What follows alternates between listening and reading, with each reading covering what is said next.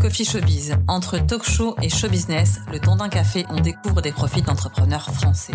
Mieux comprendre et mieux consommer le business, des séries d'interviews de personnalités inspirantes qui présentent des startups et des entrepreneurs, des métiers et des best practices. Chaque jeudi en live à 13h30 sur Instagram, on partage un café avec une startup. 30 minutes sharp avec le fondateur pour comprendre son aventure entrepreneuriale. Ici, en version podcast, on accueille son VIP, son partenaire, son salarié, son prestataire, la personne la plus importante de sa structure. Coffee Showbiz, le VIP, pour vous donner les clés d'un profil, d'un job et de ses skills. Si cet épisode te plaît, tu peux le partager en tagant Agence Represent et mettre 5 étoiles sur la plateforme de ton choix. Salut tout le monde, j'espère que vous allez bien. Aujourd'hui, on se retrouve comme euh, chaque semaine pour notre podcast Le VIP du Coffee Showbiz. C'est un invité qui a été nommé par notre entrepreneur qu'on a reçu euh, en live. Et cette semaine, on a reçu un artisan torréfacteur, Gram Gram, Leslie Contard, sa fondatrice, qu'on a reçu en live sur Instagram. Je vous invite à aller revoir le live. Et pour ce VIP, Leslie m'a présenté euh, Fabrice Brévy, le patron de Bremar. Machine, Brevard aussi euh, Cuisine, qui était d'ailleurs sur le salon euh, Paris Coffee Show qu'on a reçu quand on a commencé euh, cette série, qui est d'ailleurs un des partenaires hein, du Paris Coffee Show et qui distribue ses machines à café à beaucoup de coffee shops que vous connaissez peut-être à Paris ou à travers la France. Donc on reçoit Fabrice aujourd'hui dans ce podcast. Bonjour Fabrice. Bonjour. Ça va? Très bien, très bien. Alors, est-ce que tu es addict au café? Je suis addict au café depuis très longtemps. Ah. Je suis, né dans une tasse à café. Waouh, un peu comme Obélix qui, plonge dans la, potion magique. Toi, c'est le café alors Alors, je dirais euh, plus que le café, la machine à café. Ouais. Tel où coule le petit expresso que l'on boit, qu'on a l'habitude de boire tous les matins. Exactement. C'est vrai que. Certains, on va pas mmh. généraliser les choses. Ouais. Non, mais c'est vrai que dans l'art de déguster un café, évidemment, il y a le choix du café, hein, notamment euh, celui de Gram Gram et de Leslie, qu'elle produit donc à Opéra-sur-Marne. Mais il y a aussi la machine qui va euh, ben, faire un petit peu toute cette euh, transformation pour arriver dans, sa tasse à café. Et c'est tout autant important. Remar, pour le coup, c'est vraiment un mastodon dans le domaine. C'est une boîte qui existe depuis 60 ans, que tu as reprise à la fin des années 90, c'est bien ça? Que j'ai reprise à la fin des années 90. Et que donc, bah, tu développes, hein, par ailleurs, vous êtes une équipe aujourd'hui d'une de, trentaine de personnes euh, basées euh, à Bagneux. C'est une, belle histoire euh, entrepreneuriale. Tu as toujours travaillé dans le, dans le café? Alors, je n'ai pas toujours travaillé dans le café. J'ai fait des études de restauration, donc j'ai un parcours dans la restauration. Et un jour, comment dire, je suis sorti de la restauration, mais je voulais conserver, j'aimais bien ce milieu-là, et conserver un échange et un pied dans, dans ce monde-là. Et la société Bremar existe depuis les années 60 car c'est mon papa qui l'a créée. Et c'est lui mmh. qui distribuait les machines à café. Donc c'est pour mmh, ça que je une histoire de, de famille. On adore. Dans les machines à café. Ouais, Mais donc, euh, comment dire, voilà, donc euh, l'histoire, et moi, l'histoire, dans les années 96, j'ai repris euh, la société. J'avais décidé aussi de, de faire ce que j'aimais. J'aimais le café, j'ai vécu avec, mais je voulais aussi concevoir des cuisines pour travailler avec les restaurateurs. Mmh Et tu as des belles références d'ailleurs, hein, euh, hôtel Bachaumont pour ceux qui connaissent euh, à Paris euh, entre autres, qui est du quartier dans le quartier d'Étienne de, Marcel. Oui, tu, tu fais partie aussi effectivement, tu accompagnes aussi aujourd'hui les, les, chefs, les cuisines à, à sublimer leur de recettes de par l'installation que tu mets en place dans, dans, les restaurants Alors, je vais te dire, on, va, on partage nos passions. Le chef est un passionné Ouais. il y a un rapport avec les, les gens, avec Leslie, avec les torréfacteurs qui sont passionnés par leur, par leur café. D'accord. Et les chefs sont passionnés par leur cuisine et on, on partage cette passion. Donc, on mmh. conçoit des cuisines Mmh. comme on partage, à l'écoute, comment dire, de tous ces passionnés du café. On essaie de consolider au mieux la machine qu'il faut. C'est assez. quand on t'écoute parler, quand moi j'ai vu, donc j'ai vu aussi tes équipes au Paris Coffee Show. Leslie donc parle de toi. ce que je trouve assez incroyable dans Enfin, incroyable. Voilà, je suis toujours pleine de superlatifs. Mais ce que je trouve hyper intéressant, c'est que en fait, tu arrives à associer le côté un petit peu industrialisation machine avec le côté humain passion et pour sublimer donc euh, un repas, un café, euh, un lieu. Et ça, c'est une belle histoire de, de voir ce mélange humain-machine qui fonctionne et qui fait des beaux lieux, sert du bon café et aide les entrepreneurs justement à, atteindre leur objectif, soit de création de coffee shop, soit de, création de restaurant Oui, alors comment dire? Je veux dire, on conçoit. Alors quand tu dis que je conçois surtout l'environnement de travail. Mmh le coffee shop, c'est un travail avec un architecte. Il va mmh amener une déco. Donc, toujours en partenariat, je dirais, avec le, le, le patron du lieu. D'accord Et moi, je vais concevoir l'environnement. Donc, comme je suis toujours un petit peu jaloux de toutes ces belles couleurs, de tous ces beaux lieux, j'essaie de faire la plus belle des cuisines et le plus beau, bel environnement pour que il y a le côté esthétique, mais il y a le côté pratique. Et là, le côté pratique, suite à mes études d'école hôtelière, je l'ai vécu à l'intérieur. J'ai travaillé dans les cuisines. Donc, il faut toujours que le cuisinier doit faire le moins de pas possible. Et aussi, euh, ça se rapporte à tous les gens qui travaillent dans un environnement coffee shop. On doit mmh. faire le moins de pas possible. On, mmh. on, doit savoir où tout se trouve et être le plus rapide possible, le plus efficient possible. Je vais te dire surtout pour donner du temps à sa clientèle, Bien sûr. aux échanges avec la clientèle. C'est ça le plus important. Faire vivre sa passion. Et puis aussi, euh, il y a vachement d'évolution, euh, des cuisines ouvertes. Effectivement, euh, les restaurants qui ont besoin d'une certaine, d'un certain niveau de, matériel dans leur cuisine et les coffee shops qui font des cuisines un peu plus simples, qui ont moins besoin aussi de matériel. Il faut aussi s'adapter à ça. Euh, c'est deux choses complètement euh, différentes. À quel moment il faut te solliciter quand on a un projet? On va se concentrer sur euh, sur sur les les, les, coffee shops parce que c'était c'était un petit peu la série qu'on a mis en place. Mais il y a effectivement la machine, hein, le pilier, mais il y a aussi l'aménagement du lieu avec aussi l'aménagement d'une cuisine. À quel moment il faut te solliciter? En même temps que l'architecte. Après, Comment ça se passe la relation pour trouver la meilleure machine, le meilleur matos? Alors, on me sollicite déjà, la personne doit trouver son lieu. Mmh, ouais.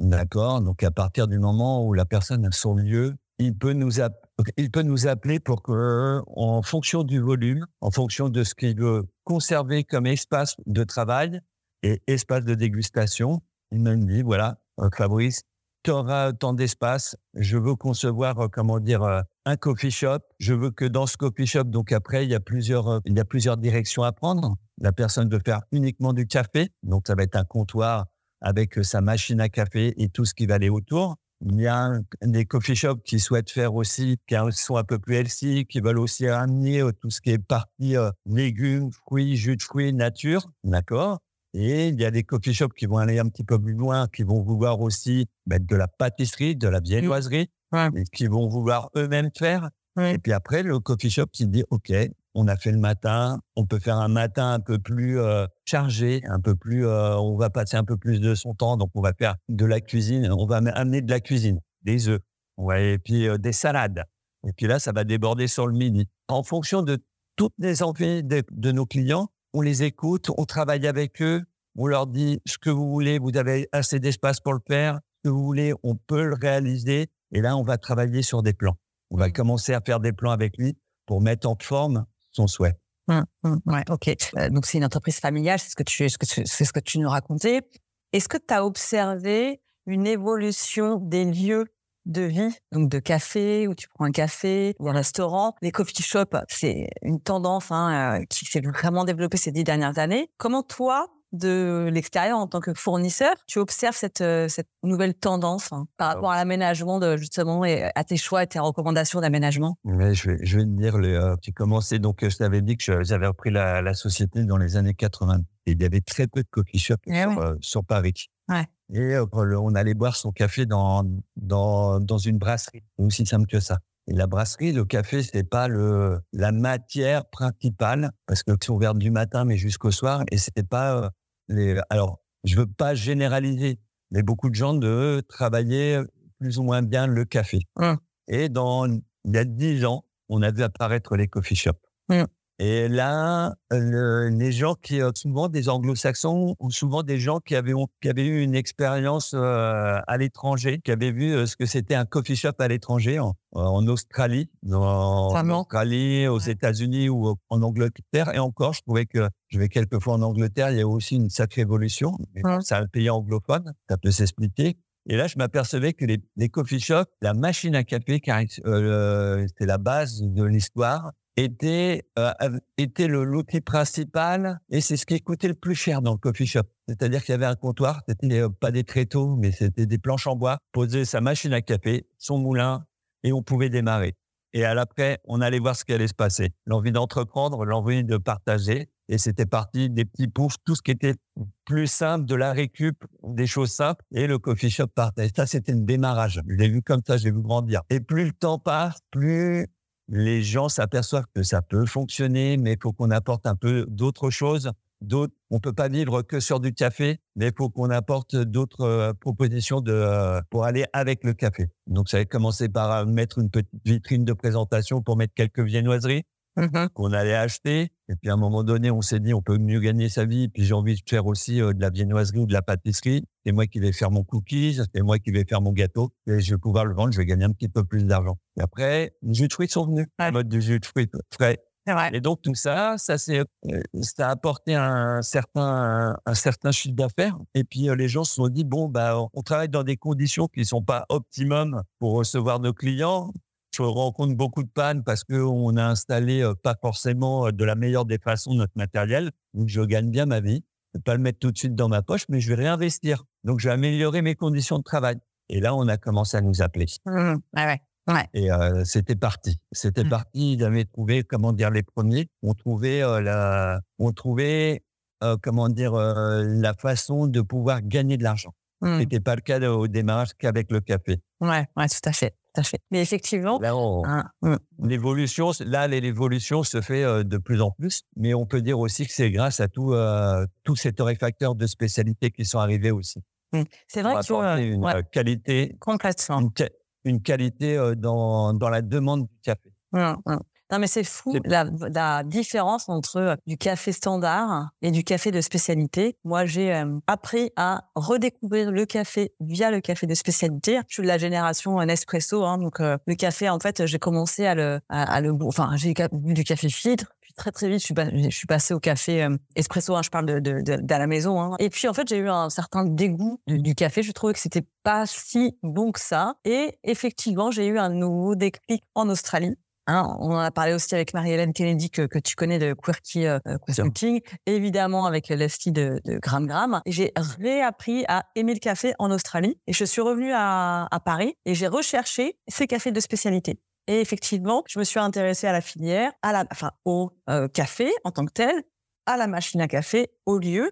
effectivement, c'est une toute autre façon de euh, d'apprécier et de, de boire du café. Et je trouve que effectivement en France. Bon bah voilà, cette mouvance elle arrive depuis une dizaine d'années, mais c'est vrai qu'on avait tendance à avoir du café dans les brasseries, dans les bistrots qui n'était pas bon, enfin, qui était de base basique quoi. Comme on pouvait avoir des, comme on peut, on peut avoir du vin de table ou, entre guillemets de la picrate. Mmh voilà. Non mais c'est ça en fait. Hein. Et, et c'est vrai que c'est vrai que travailler avec des professionnels comme toi, c'est hyper important pour les coffee shops et pour les restaurants. Et choisir et investir dans une machine à café, c'est très important. Euh, toi, donc aussi, toi, tu distribues des, machines euh, et des marques de machines à, café. Autant, j'ai l'impression qu'on commence à être assez fort en France pour tout ce qui est torréfaction. Mais en revanche, euh, pour fabriquer des machines à café, on n'est pas encore les, meilleurs. Hein. Tu, vas plutôt te fournir à l'étranger pour ça. Oh, oui, tout à fait. Alors, comment dire même fournir à l'étranger. Alors, tu me fais sourire de raconter l'histoire de, du café. Du café parce que, comment dire, j'ai un petit peu plus, ça fait un peu plus longtemps que je suis, euh, comment dire, dans le milieu que toi. Oui, je, vais te raconter, je vais te raconter une histoire. Ah, vas Comment dire, l'histoire, et on ne buvait pas du café à l'époque, on buvait de la chicorée. Oui, tout à fait.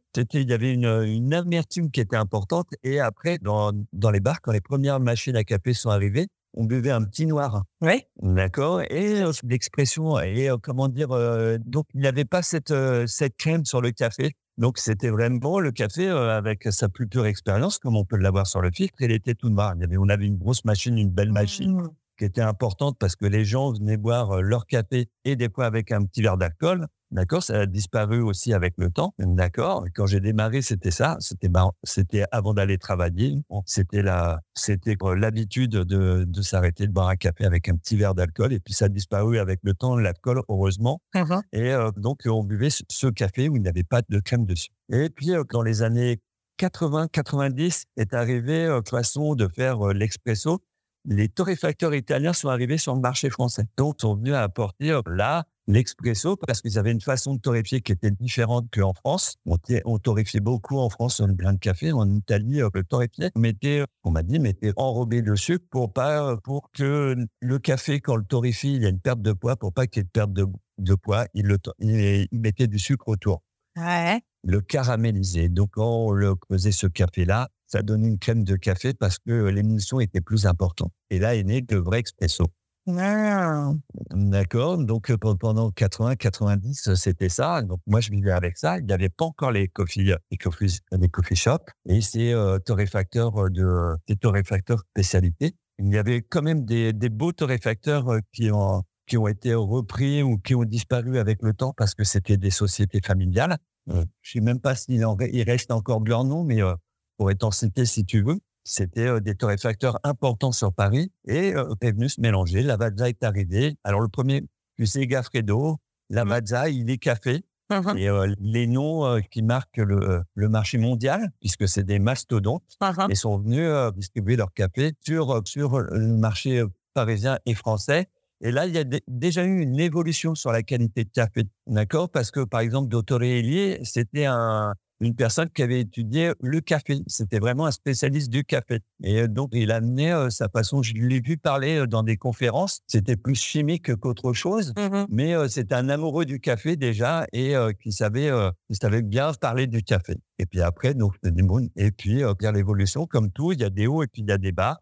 Et puis, il y a d'autres aspirations qui arrivent et ça repart vers le haut. Et là, le coffee shop avec euh, les, euh, tous ces cafés de spécialité, tout ce monde qui venait d'Australie, des États-Unis ou d'Angleterre, ça fait bien évoluer le café et surtout, ça apportait un, un paquet d'amoureux de café où c'est pas encore euh, des torréfacteurs industriels, des torréfacteurs qui ils parlent du produit avant de parler du prix. Et ça, mmh. c'est ça, c'est génial. Mmh. C'est ce que j'aime dans le milieu de la cuisine ou dans ce milieu-là où je trouve des amoureux de qu'ils font même si l'argent a une importance parce qu'on doit bien vivre, c'est d'abord le produit avant tout. Complètement. Donc, euh, pour moi, pour revenir à ta question, euh, les, euh, les, marques de machines. Les marques de machines, donc machines à café expresso viennent d'Italie. La plupart ont été fabriquées par des artisans, parce que c'est beaucoup d'artisans en Italie. Par des artisans, c'était c'était un nom.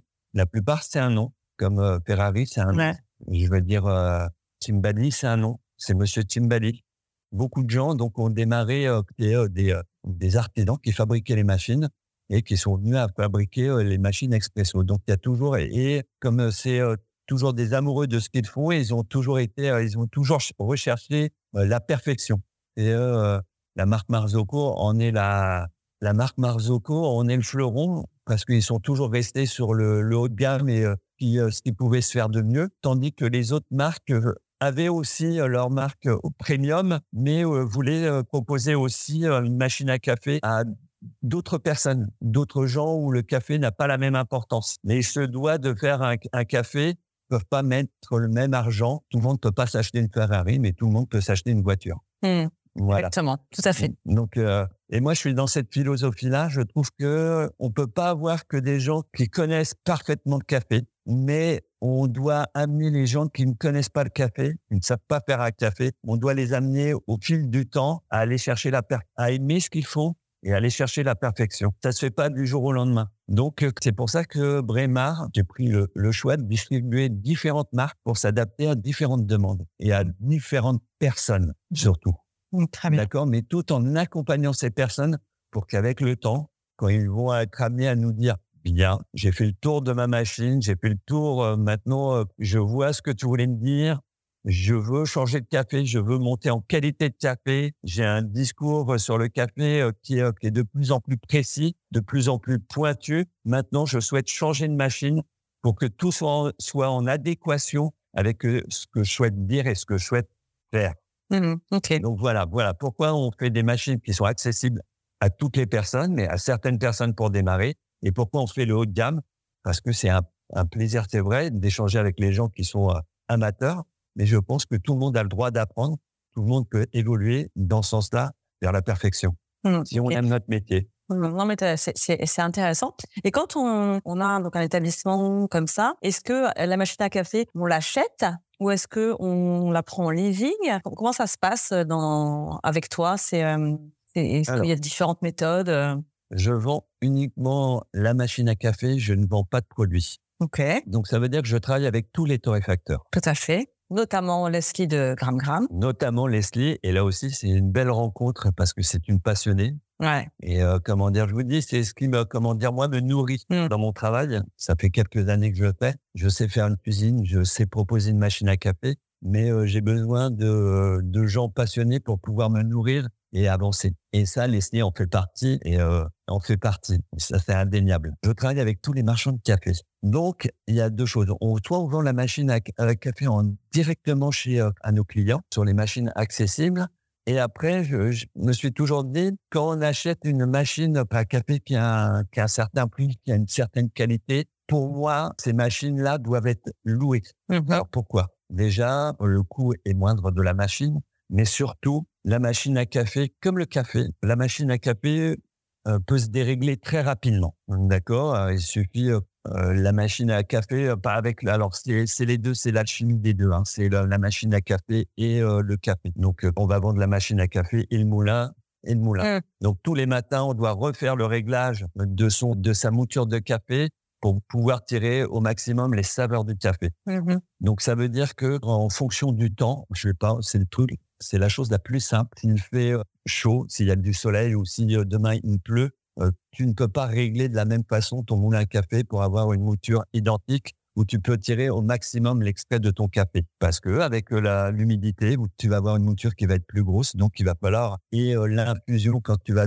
tirer ce café et le mettre dans ton porte-filtre, bah si ta mouture est plus grosse, tu- le temps d'infusion ne sera pas le même, tu de- devras faire euh, d'autres réglages. Donc ça c'est le travail du barista tous les matins. Il doit régler sa mouture, régler sa machine. Donc la machine à café se dérègle. Et la machine à café doit être réglée le plus simplement soit par le barista, mais à un moment donné, il a ses limites. Il doit être accompagné par un technicien, d'accord, pour avoir toujours une qualité. Donc, sur la machine à café, on peut m'appeler une fois ou mille fois en fonction. faut- le but du jeu, c'est que le café, le matin, le barista donne le meilleur café à son client et que le, quand le client goûte le café, ben, j'apprenne du plaisir. Ouais. Puis, le top, c'est qu'il en reprenne un petit deuxième, hein, hein. Puis, euh, ben, et puis, c'est parti pour une journée. Et puis, ce qui fait plaisir euh, au barista le matin, ben, c'est quand il revoit la personne qui est venue hier prendre son petit café ou deux avec son deuxième petit café, puis peut-être sa viennoiserie ou autre chose, ben, c'est qu'il revienne le lendemain. Ouais. Et puis, si vous êtes sympa avec lui, parce que c'est aussi une histoire de convivialité, et là, je te parlerai de la machine que Marzocco vient de faire, et ben, ça devient une habitude, mais une bonne habitude, de bons échanges,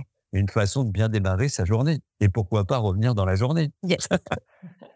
Donc voilà, donc c'est pour ça que je dis sur la machine pointue de qualité, où on veut sortir un bon café, où on est on veut être précis, où on veut être exigeant. Je suis partisan pour louer la machine parce que un technicien des fois peut vous aider, et euh, peut régler vos problèmes et que on n'ait pas peur de nous appeler une fois ou mille fois. C'est que les baristas sont assez fiers de ce qu'ils font et ils disent qu'ils n'ont besoin de personne. Mais moi je leur dis que à plusieurs des fois on est plus fort. Ouais. Et puis euh, chacun son métier et Exactement. on peut amener un, un petit plus à ce qu'ils demandent. Ouais, super. Donc, euh, comment dire, voilà. Ok. Ok, très Donc, la clair. location, c'est fait pour ça. Et puis, la location, c'est fait aussi pour, tu as une machine qui a travaillé pendant euh, 3, 4, 5 ans, puisqu'on fait des locations sur 3, 4, 5 ans. Ah. Le fabricant derrière, eh ben, lui aussi, c'est un chercheur. Il va chercher à faire mieux, apporter des améliorations sur le matériel, apporter un nouveau design. Et donc, il a toujours quelque chose de nouveau à nous proposer dans les, euh, je pense, à peu près entre 3 et 5 ans. On a toujours une nouvelle machine qui sort avec de nouvelles euh, caractéristiques, de nouvelles choses. Donc, ça permet de dire à la personne, au bout de 3, 4, 5 ans, de dire, j'ai bien fait travailler ma machine. J'ai envie de me faire plaisir parce que c'est mon outil de travail, parce que je veux avoir toujours ce qu'il y a de meilleur. Et ben, au lieu de, on lui propose de, de lui revendre, d'accord, mais lui il très, peut très bien nous dire, écoute Fabrice, j'ai vu le nouveau modèle, est-ce que je peux venir dans ton showroom l'essayer? Et puis, euh, en fin de compte, eh ben, ce que je vais faire, on va, on va continuer la location. J'ai pas de souci, j'ai à me faire. Je sais que tu es là quand j'ai besoin de toi. Quand la machine est arrêtée, on est là dans l'heure qui suit. Je sais que tu es là euh, quand j'ai besoin de toi. J'aime bien travailler sur euh, les- des nouvelles versions. Et ben, je vais la changer. Je trouve que la location, pour moi, c'est ce qu'il y a de mieux euh, pour qu'on arrive à ce niveau de, à ce niveau de, de machine et d'exigence. Mmh, ok, très bien, super. Écoute, euh, tout ça est, vraiment super intéressant. Donc, euh, c'est, euh, comme on se le disait, hein, une soixantaine d'années d'expérience. Je le disais en introduction, tu as une, trentaine de, collaborateurs. Je crois que tu as un peu plus de 4000 clients euh, aujourd'hui. C'est vraiment une belle, une belle structure. une belle structure. Est-ce que vous avez des, rituels café à, au, boulot? Est-ce que vous avez votre échange le café, du café le matin? Est-ce que vous avez quelque chose comme ça propre à à votre culture d'entreprise, je dirais? Alors, on a un, beau showroom avec toutes les machines à café. Le premier lieu que par où on doit passer. Mmh on a une, un grand plateau où on se réunit tous autour et puis on boit notre café le matin avant de démarrer. Les échanges de la veille, on ne parle pas uniquement travail avant de démarrer et puis même pendant le travail, hein. que ce soit toujours un moment de plaisir, euh, on échange autour d'un bon café. Génial. Et puis après, comme dans l'équipe, tu vois, vraiment derrière sont tous les gens avec qui je, travaille, les gens qui sont passés, les gens qui vont arriver, mais les gens qui sont là. Alors, tu as toujours des gens qui sont plus ou moins pointus. On travaille avec euh, une barista euh, qui vient toujours, qui nous donne toujours ses conseils, qui nous fait toujours, qui nous fait toujours découvrir des nouvelles, des nouveaux, des nouveaux cafés parce qu'elle échange beaucoup avec tous ces, euh, ces torréfacteurs. Elle a son langage, elle a son langage type. Elle nous fait partager sa passion et ça, c'est top. Et puis, je, m'aperçois que dans des équipes, euh, parce que le SAV, euh, c'est une équipe de SAV ou un bureau d'études, et je m'aperçois que dans ces équipes, il y, a, il y a des passions qui naissent. Et ça, c'est marrant, c'est vraiment agréable. Il y a des gens qui adorent le café. Ils connaissaient pas au démarrage, ils avaient des réticences. Puis à la fin, mais comme toi, hein, ils découvrent le café et c'est les premiers euh, bah, aller autour de ce plateau et d'amener des viennoiseries le matin et pour que ce soit et puis euh, qui euh, qui attendent leur latte. Euh, bien sûr, ils s'entraînent à faire du latte avec des petits cœurs, avec des avec des tulipes. Voilà, c'est une partie du matin. Que je trouve assez agréable. Ouais, tout à fait. Écoute, merci beaucoup Fabrice pour euh, pour cet échange. C'est pour ça aussi que j'ai voulu faire cette série dans le Coffee Showbiz dédiée au café parce que je trouve que c'est vraiment une culture, euh, tout un, secteur qui se développe et d'avoir un pro comme toi et tes équipes pour témoigner, euh, c'est super super chouette. Allez de revoir le, live avec Lefty de Gragram, donc torréfacteur opéré sur Marne et on se retrouve la semaine prochaine pour notre dernier invité de cette série spéciale café. Merci encore beaucoup Fabrice. De rien, merci à toi.